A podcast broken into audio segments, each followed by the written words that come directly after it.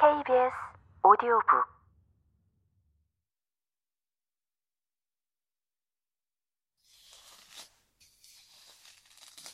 토요일 저녁 외식을 하기 위해 옷을 차려입는 그녀의 몸은 열병을 앓는 듯했다.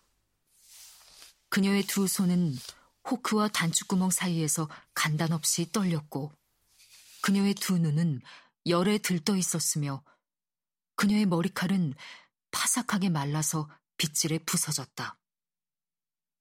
그녀가 훤히 비치는 속옷과 스타킹, 새로 산 여름 옷을 입는 동안 친구들은 의자에 앉아 기다렸다. 외출할 수 있을 만큼 튼튼해진 거야? 그들이 눈동자를 음험하게 반짝이며 말했다. 충격에서 완전히 벗어나면 무슨 일이 있었는지 꼭 얘기해줘야 해. 그 자식이 무슨 말을 했는지, 어떻게 했는지, 모든 걸 다?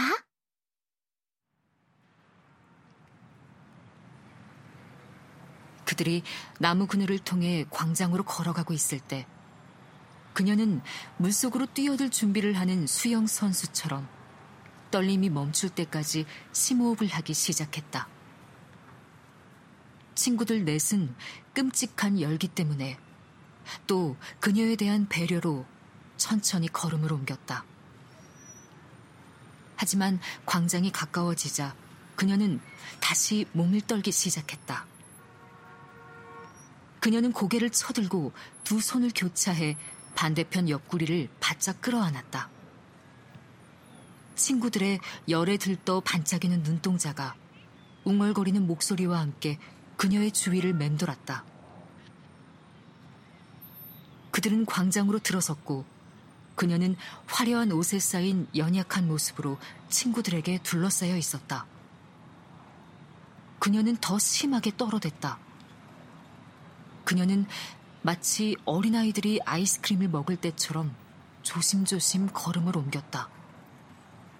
고개를 들고 초췌한 깃발 같은 얼굴에 두 눈을 반짝이며 그녀는 호텔을 지나고 인도에 나란히 놓인 의자에 앉아 그녀를 쳐다보고 있는 윗도리를 걸치지 않은 외판원들 앞을 지나갔다. 저 여자야. 봤어? 가운데 분홍색 옷. 저 여자? 그 사람들 깜둥이를 어떻게 했을까? 뻔하지. 그 친구 제대로 걸렸지. 제대로 걸렸다고? 그 친구가? 그럼. 그 친구 꽤 긴 여행을 떠났지. 그녀는 약국을 지났다. 새파랗게 젊은 애들이 모자에 손을 올려 인사까지 건네며 그녀의 엉덩이와 다리에서 눈을 떼지 않았다. 그들은 계속 걸음을 옮겼다. 모자를 들어 올리는 남자들을 지나고 나자 갑자기 위로하고 보호하려 들던 목소리가 사라졌다. 너 봤지? 친구들이 말했다. 그들의 목소리는 흥분에 휩싸인 채 길게 탄식하는 듯 했다. 광장에 깜덩이가 하나도 없어. 하나도 안 보여. 그들은 영화관에 도착했다. 환하게 불이 밝혀진 로비. 멋지고 아름다운 광경을 생생하게 포착한 형형색색의 석판화들. 그곳은 마치 동화나라의 축소판 같았다. 그녀의 입술이 바짝 타들어가기 시작했다. 영화가 시작되어 어두워지면 다 괜찮아질 것이었다. 그 시간이 너무 빨리, 너무 금방 지나가 버리지 않도록 터지려는 웃음을 참아야 하리라. 그녀는 돌아보는 얼굴들이 낮은 탄성을 내기 전에 서둘러 늘 앉던 자리로 들어갔다.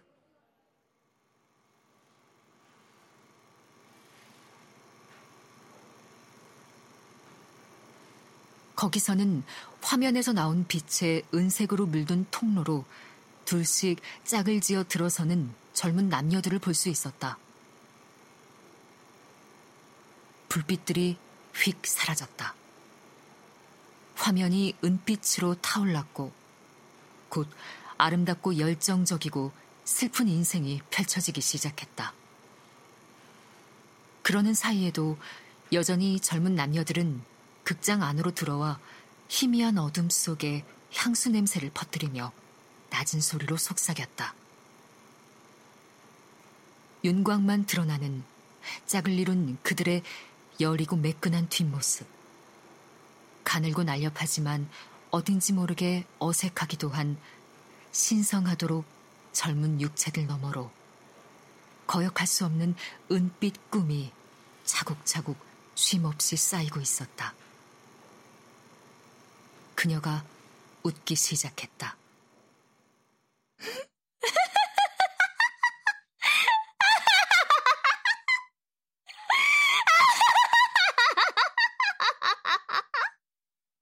참으려 하면 할수록 더 큰 웃음이 터져 나왔다. 얼굴들이 하나씩 그녀를 향했다. 그녀는 여전히 웃음을 멈추지 못한 채 친구들의 손에 이끌려 영화관을 빠져나갔다. 인도에 나와서도 친구들에 의해 택시에 태워질 때까지 높은 소리로 끊이지 않고 웃어댔다.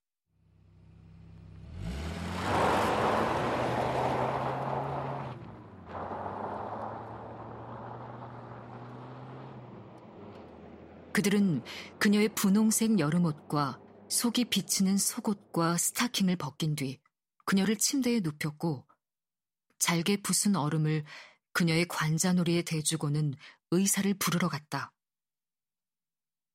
하지만 의사를 찾을 수 없었던 그들은 다시 돌아와 그녀 곁에서 낮은 소리로 달래주고 얼음을 갈아주고 부채를 붙여주었다. 얼음을 새로 갈아 시원한 동안에는 그녀는 웃음을 멈추고 신음소리만 냈지만 곧 다시 웃음을 터뜨렸다. 그녀의 웃음소리는 마치 비명 같았다.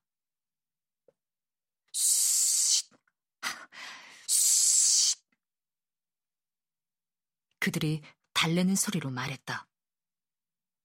그들은 얼음 주머니를 갈아주고 그녀의 머리를 쓰다듬으며 흰 머리카락을 뽑아주었다. 불쌍한 것. 그러고는 서로에게 말했다. 정말 무슨 일이 있었던 거 아니야? 그들의 눈동자는 음험하고 비밀스러운 그리고 열정적인 빛을 발하고 있었다. 쉿! 불쌍한 것. 불쌍한 미니. 맥클랜던이 새로 단장한 자신의 집 앞에 차를 멈춘 것은 한밤중이었다.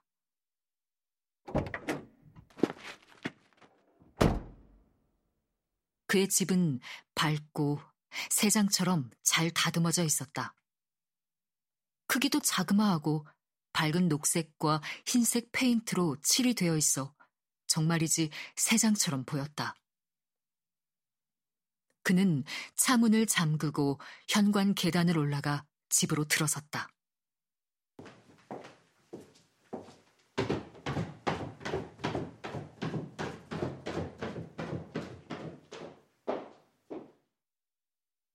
아내가 서재용 스탠드 옆에 놓인 의자에서 일어났다.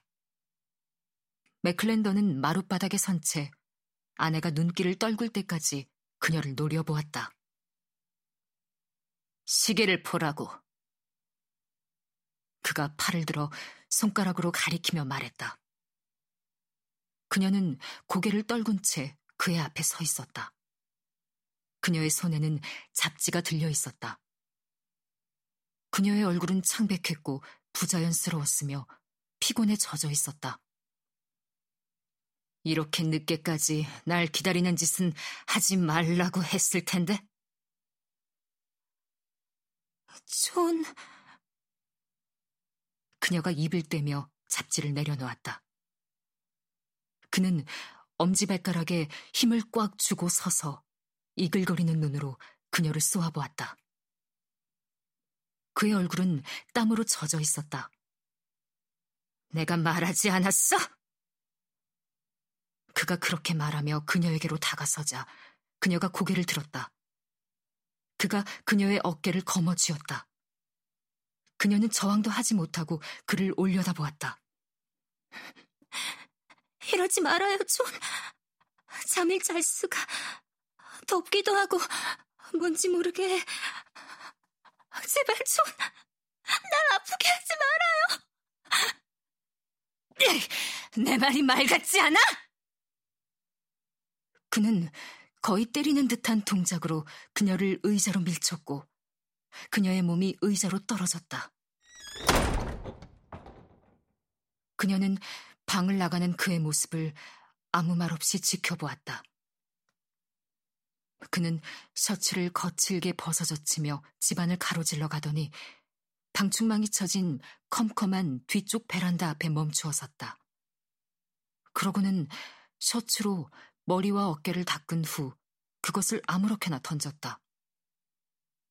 다음으로 바지 뒷춤에서 권총을 꺼내 침대 옆 탁자에 올려놓고는 침대 가에 앉아 구두를 벗고 다시 일어나 바지를 벗었다. 그의 몸에서 또다시 땀이 흘렀다. 그는 몸을 숙여 신경질적으로 셔츠를 찾았다. 그러다 셔츠를 발견하고는 먼지 낀 방충망에 기대 서서 숨을 몰아 쉬며 다시 셔츠로 몸을 닦았다. 방충망 바깥에는 어떤 움직임도 어떤 소리도 없었다. 날벌레조차 보이지 않았다. 어둠에 쌓인 세상은 차가운 달과 눈도 깜빡이지 않고 세상을 내려다보고 있는 별들 사이에 꼼짝없이 끼어 있는 것 같았다.